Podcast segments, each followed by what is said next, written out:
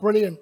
It's amazing uh, just to be seeing and, ex- and just joining in the celebration of seeing uh, Anna, Sarah, and Isabel getting baptized. This wonderful demonstration of what God has done, specifically in their lives, but what God has done for us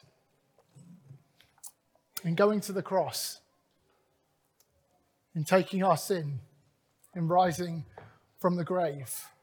We're going to look in, uh, we're going to carry on our journey uh, for those who've been with us over recent weeks through uh, the book of John.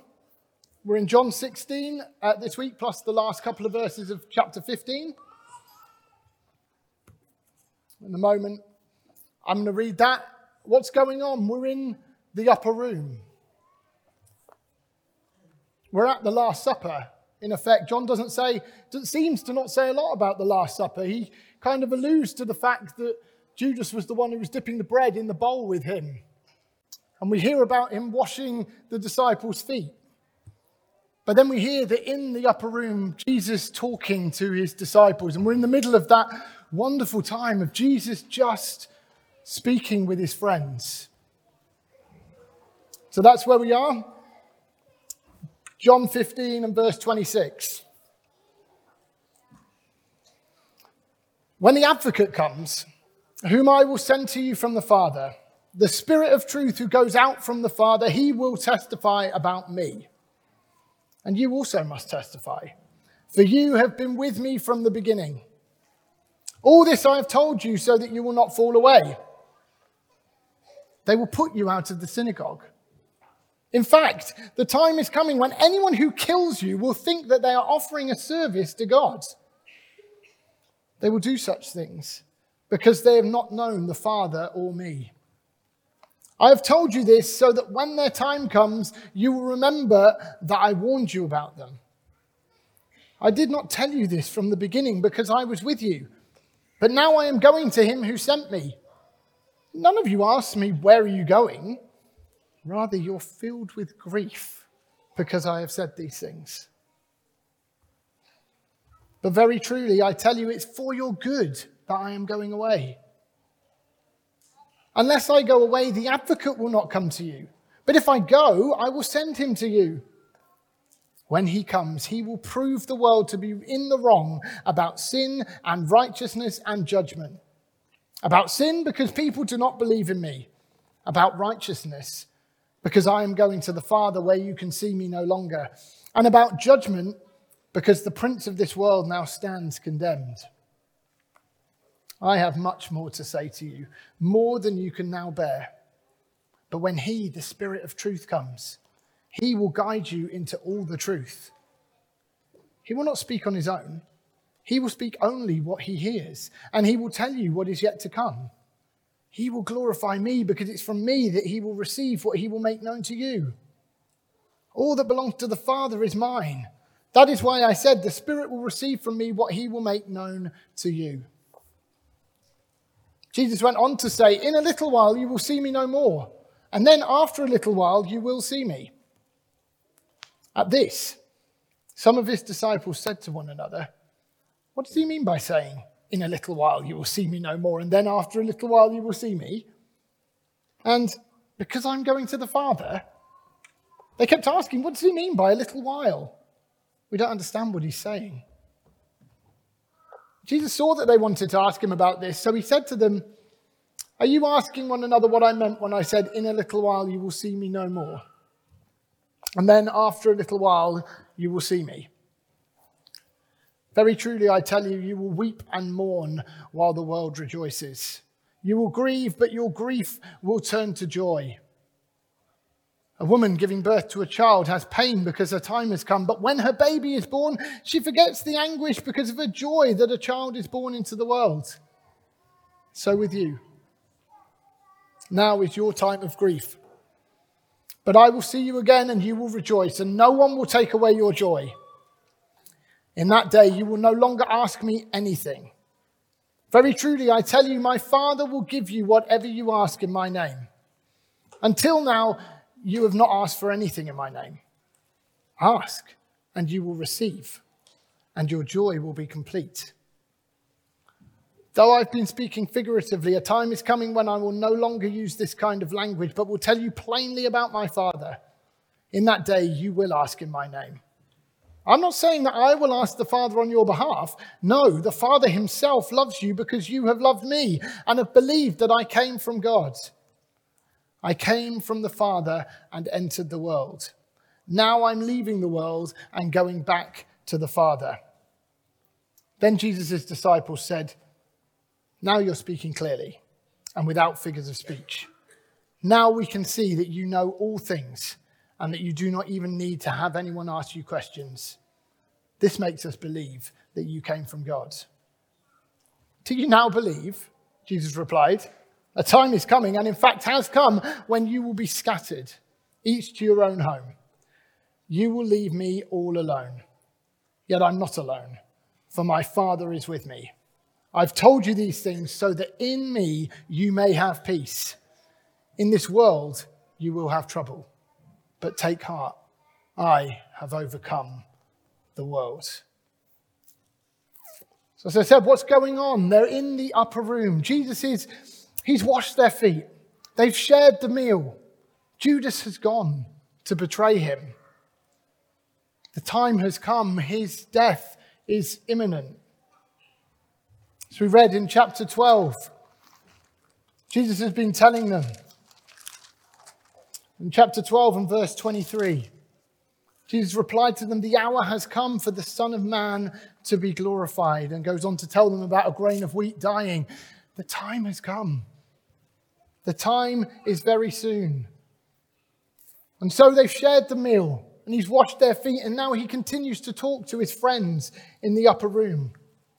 As Ben told us last week, this isn't some little kind of cheerful it might go either way, pep talk before a game of football. This is serious. It's not a game that they're playing. Jesus is preparing them. He's preparing them for his departure, preparing, preparing them because he is leaving. Verse 5 Now I am going to him who sent me. In verse 10, I'm going to the Father where you will see me no longer. Jesus is preparing them for this coming event. And he's warning them about coming persecution. But he's also promising them the Holy Spirit. As we look through these verses, we see Jesus' care for his friends, Jesus' concern for his friends. We see his love for his friends, his compassion, his desire for their good and that they be prepared for what is coming.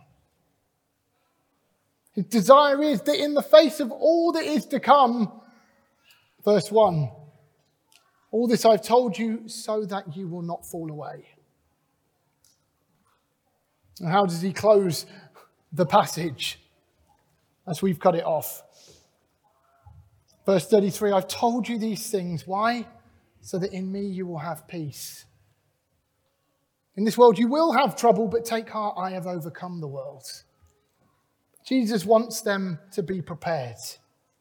He's talking of trouble, severe trouble to come, and telling them again, reiterating to them again, I'm going away.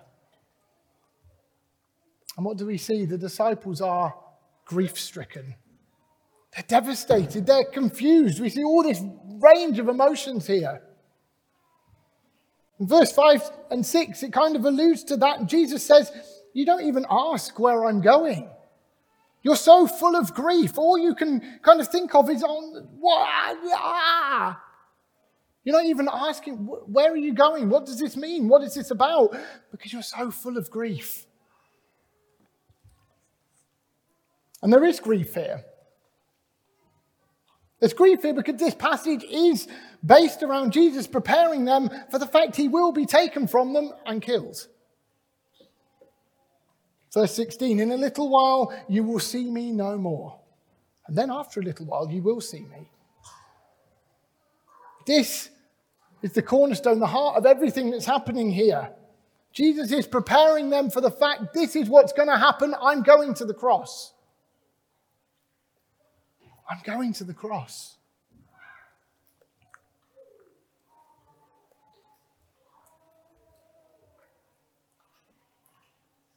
This is the heart of what's going on. It's what those who've been baptized have been declaring Jesus went to the cross and died in my place.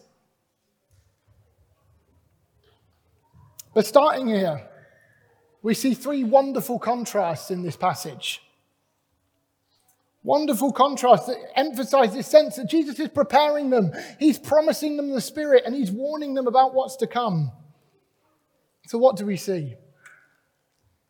We see Jesus telling them that their grief will turn to joy. It's contrast number one. Verse 16 to 18. And start right in the middle. Jesus went on to say, In a little while you will see me no more, and then after a little while you will see me. At this, some of the disciples said to one another, What does he mean by saying, In a little while you'll see me no more, and then after a little while you will see me? And because I'm going to the Father, they kept asking, What does he mean by a little while? We don't understand what he is saying. Jesus has already pointed out earlier on that they are filled with grief. Now we see they're just utterly confused. In a little while, and in another little while, what's going on? They are filled with grief at this time. Pause here. As we look at this, we're not called to ignore grief. The disciples are and would be utterly distraught, fearful, confused, full of grief. Grief is real. Grief is true in their immediate circumstances. Clearly, Jesus is about to leave them and be killed. Everything they had will seem to be gone. There's definitely grief here. But that's true for us too. We're not called to pretend. In the book of Ecclesiastes, in, ver- in chapter 3, it tells us there's a time for everything. And more pertinently, in verse 4, it tells us there's a time to weep and a time to laugh, but there's a time to mourn and a time to dance. Grief is a reality in life. As Jesus said himself in the Sermon on the Mount in Matthew chapter 5 and verse 4, Jesus said, Blessed are those who mourn, for they will be comforted. So we're not to ignore grief. The disciples weren't being told to ignore their grief.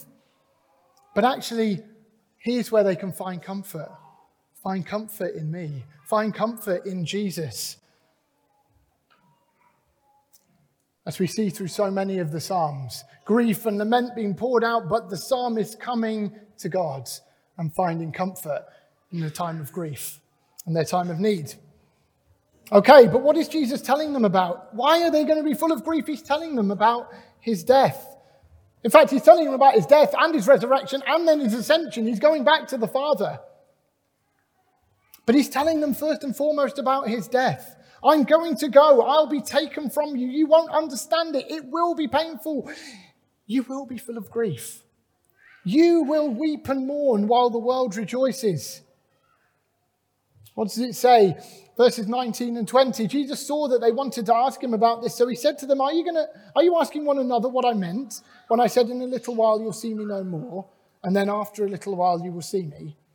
Very truly, I tell you, you will weep and mourn while the world rejoices. You will grieve, but your grief will turn to joy. You will weep and mourn while the world rejoices. As the religious leaders and the Roman authorities and the crowd whipped up to cry, Crucify, crucify, will see Jesus led to the cross. As many will gather and mock and jeer and, in a sense, rejoice. They will weep and mourn. They will grieve.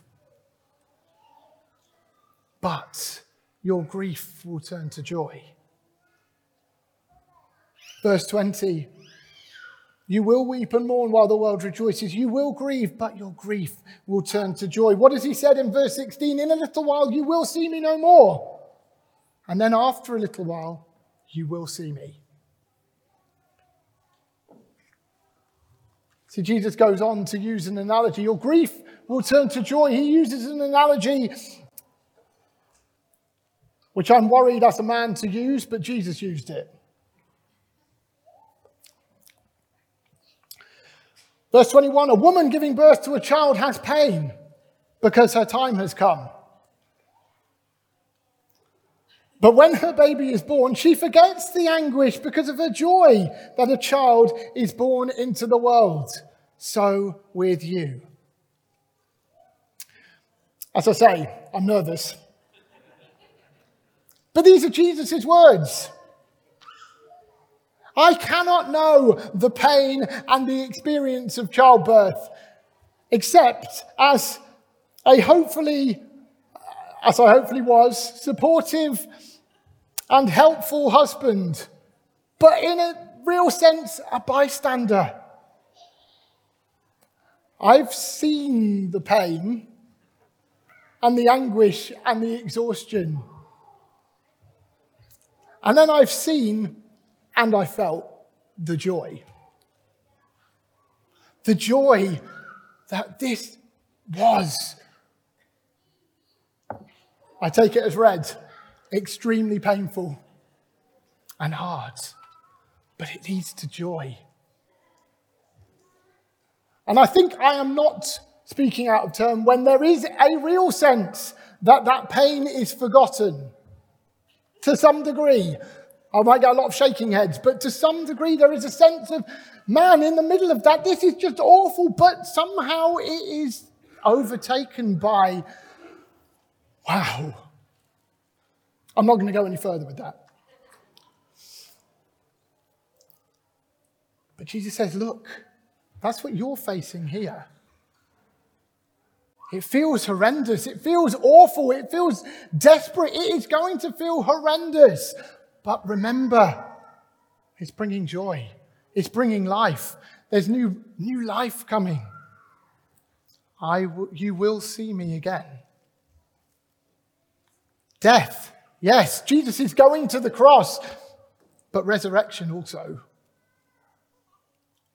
And we see the wonder of the cross as Jesus is explaining it to them, as he's telling them, This is what's going to happen. You will be full of grief, but it will turn to joy.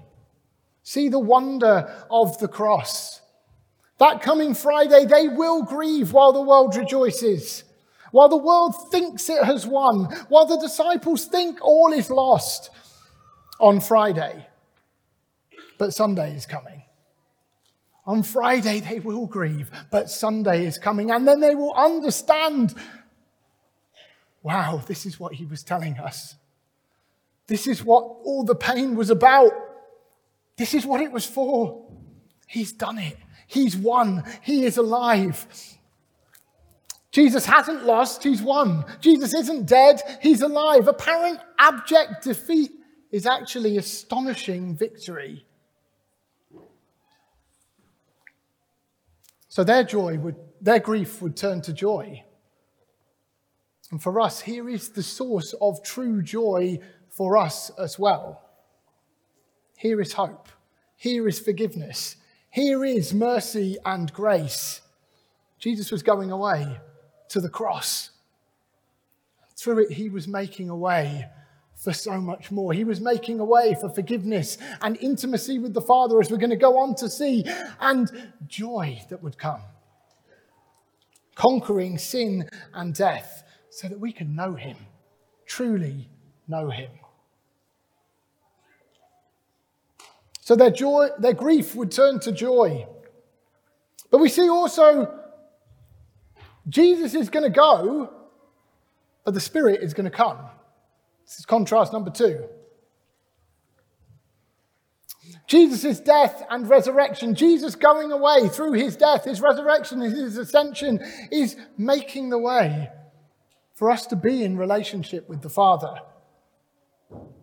It opens the way for us to be drawn into this incredible relationship with God, the three in one Father, Son, and Holy Spirit. Let's pause again here and see the wonder of this relationship through this passage. It's so richly described, interwoven, the Father, the Son, and the Spirit relating to one another and to the disciples. We see the wonder of this, of this relationship described here. I'm going to read verses 12 to 15. Just as Jesus describes what is the Spirit, some of what the Spirit is going to do. I, Jesus, have much more to say to you, more than you can now bear. But when He, the Spirit of truth, comes, He will guide you into all the truth. He will not speak on His own, He will speak only what He hears, and He will tell you what is yet to come. He will glorify me because it's from me that He will receive what He will make known to you. All that belongs to the Father is mine. That is why I said that the Spirit will receive from me what He will make known to you. This is glorious. This is just amazing looking at this. Father, Son, and Holy Spirit, and the disciples drawn in to relationship.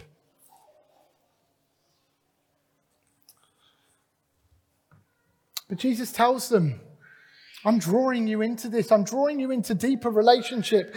Verse 7 It is for your good that I go, I'm going away. Unless I go away, the advocate will not come to you. But if I go, I will send him to you. In returning to the Father, Jesus will send the Holy Spirit.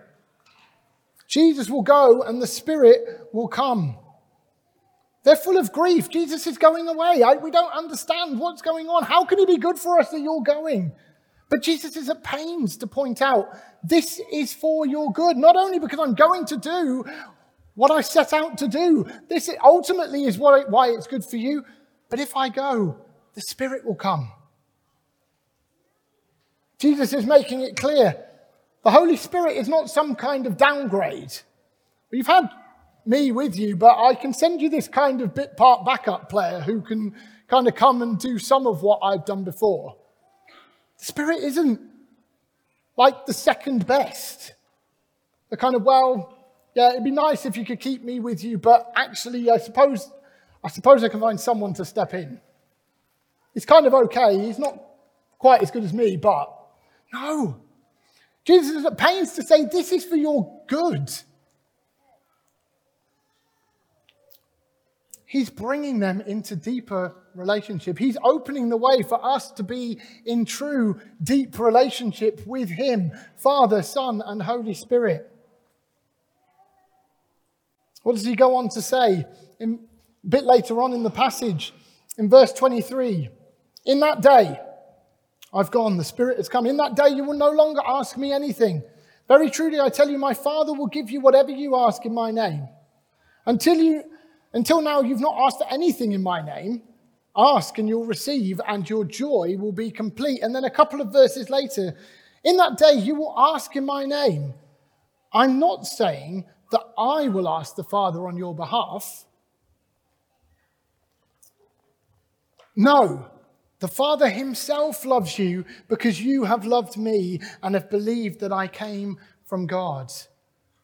Jesus is telling them, I'm going away, but this is for your good. The Spirit will come. You've had me with you. Now you will have the Spirit in you. And you will be able to ask the Father directly. You can pray to your Father in heaven. I'm not saying I'm going to ask him for you. No, you can ask him in my name. This is good for them. Jesus will go, the Spirit will come, and they will be drawn into intimate close relationship with Father, Son, and Holy Spirit. Do we recognize the wonder of this? The intimacy of relationship that we have with God, Father, Son, and Holy Spirit. If we're in Christ, the Spirit lives in us, and we are friends of God's. We get to come in Jesus' name to the Father Himself. You see Jesus going away, they just see this is bad, this is causing grief, this is loss. Jesus explains, no, this is good news. I'm going to do what I set out to do. This will open the way for you to come to the Father, and I'm sending the Spirit that He would dwell within you. Do we recognize that that's what we have access to? Do we know this intimacy? Do we know him? Do we know Jesus? And if we do, are we experience the wonder of the Spirit living within us, of being filled with His Spirit, of being filled with the wonder of all that the Spirit is said to, is coming to do, guiding them into all truth, guiding us into all truth, filling us with power to live for Him. Well, we can know it today. Come to Him. Surrender to Him. Recognize there is only one way, and it's Jesus. Recognize He is the way, the truth, and the life. Surrender to Him. Just as Anna, Isabel, and Sarah were declaring, that's what I've done. I've surrendered to Him. I'm following Him. I'm with Jesus. And be filled with the Holy Spirit. And as Paul says in Ephesians 5:18, the sense of that, go on being filled. Let's keep being filled with the Spirit. Okay, Jesus is going. He's going to his death. He's going to rise. He's going to ascend to the Father. And he's going to pour the Holy Spirit out. He's preparing them for what is to come. He's promising them the Holy Spirit. But there's a real sense of warning in this as well.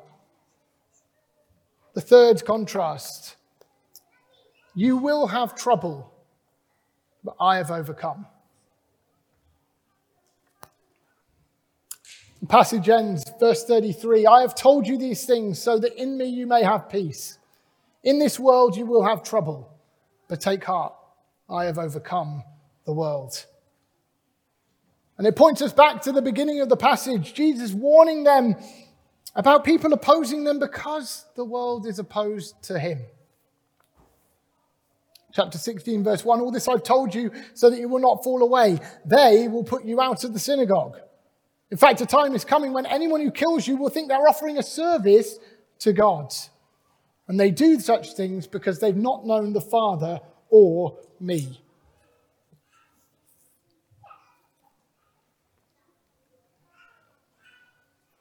In fact, what does Jesus say of what the Spirit is coming to do? To remind them here, in this world you will have trouble. Why? Because the world is in rebellion against God.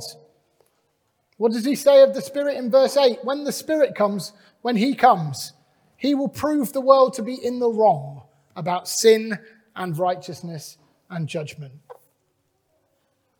The Spirit will prove the world to be in the wrong. The world is opposed to Jesus about sin because they don't believe in me.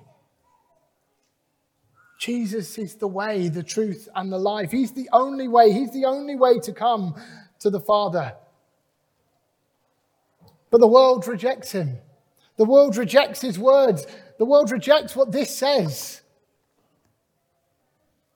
You can hear it so often day by day. The world wants to live by its own standards.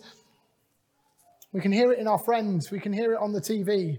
We can hear it in every in so many different ways.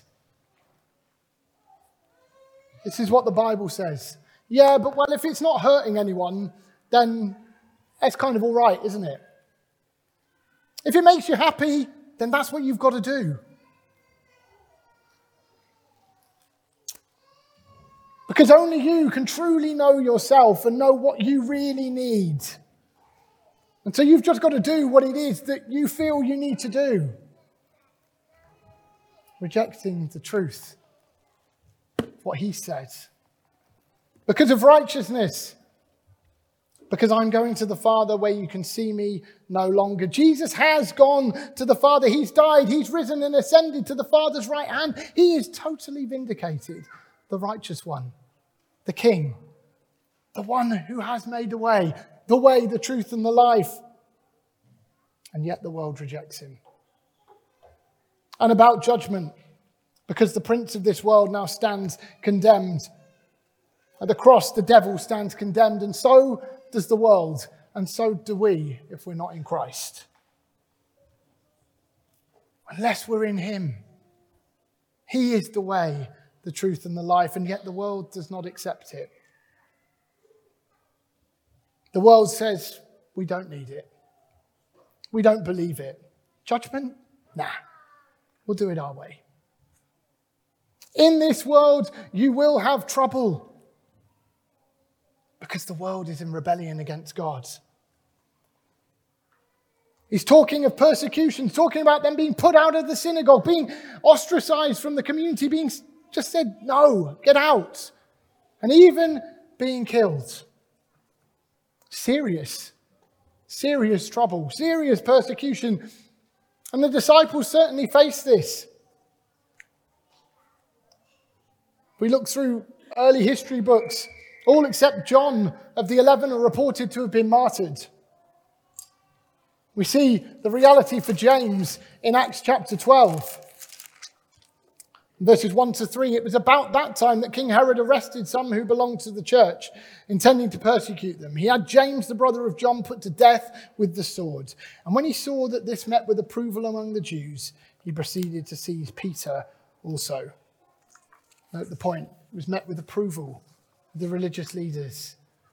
What Jesus had told them. But not just then. We can look through the centuries at persecution and, and hardship and, and martyrs being made. I can look even today, just looking at some statistics from Open Doors UK, where they say that 2022 saw persecution of Christians at the highest level since their record started 30 years ago. They report 360 million Christians worldwide facing high levels of persecution. You can go and look and see how they define that. But just to look at it, 5,898 killed for their faith last year in many nations. 5,110 church buildings attacked. 4,765 believers detained without trial and prosecuted. I hear and see many being forced to flee homelands, becoming refugees. But also, so many other things we could think of, perhaps closer to home. For us who maybe aren't experiencing some of that. Perhaps persecution at work for holding on to the truth of the Bible. Because this nation, like the rest of the world, is not following God, not living his way, not following what he says. Or perhaps for speaking of Jesus Dan, I don't know how exactly your Bibles were received, and I don't know what conversations you'll have. They may all be very positive. They may all be, that was nice of you, Dan.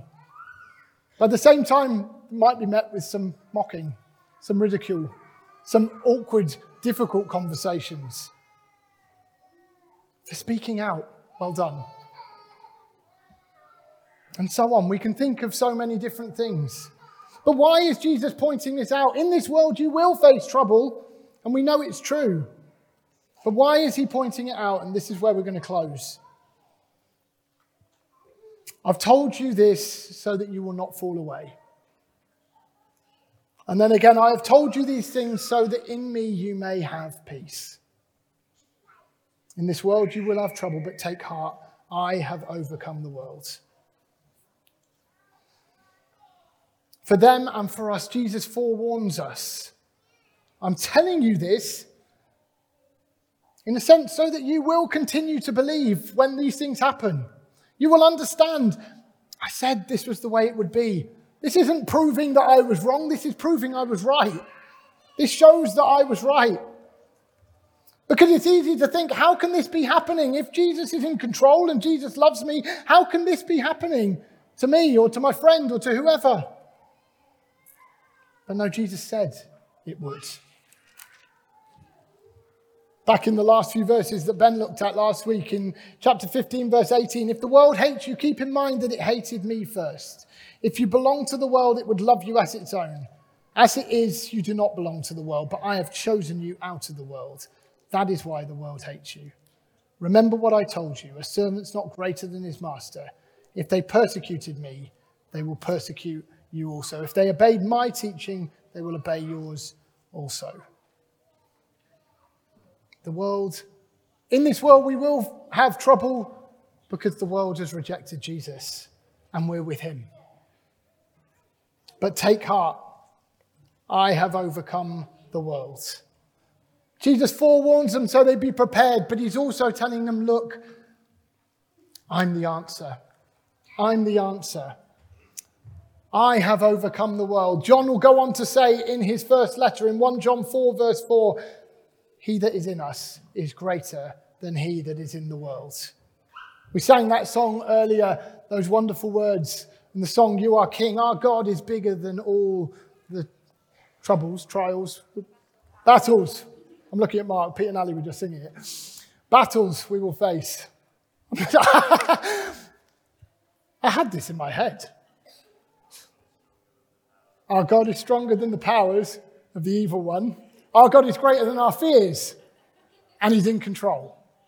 This is the truth, even if I can't keep it in my head all the time. This is the truth. He is in control, and He is in us by His Spirit. This is what Jesus is telling them. This is what Jesus is preparing them for. Take heart, I've overcome. Find peace in me.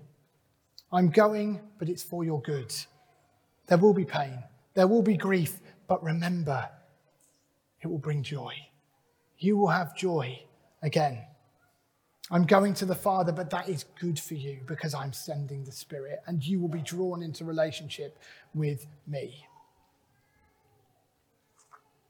And that's the message for us today. We can know this intimacy with God because Jesus went to the cross, because he went away, because he went to the cross and died and rose again, conquering sin and death. We can know him and we can be filled with his Spirit. Amen.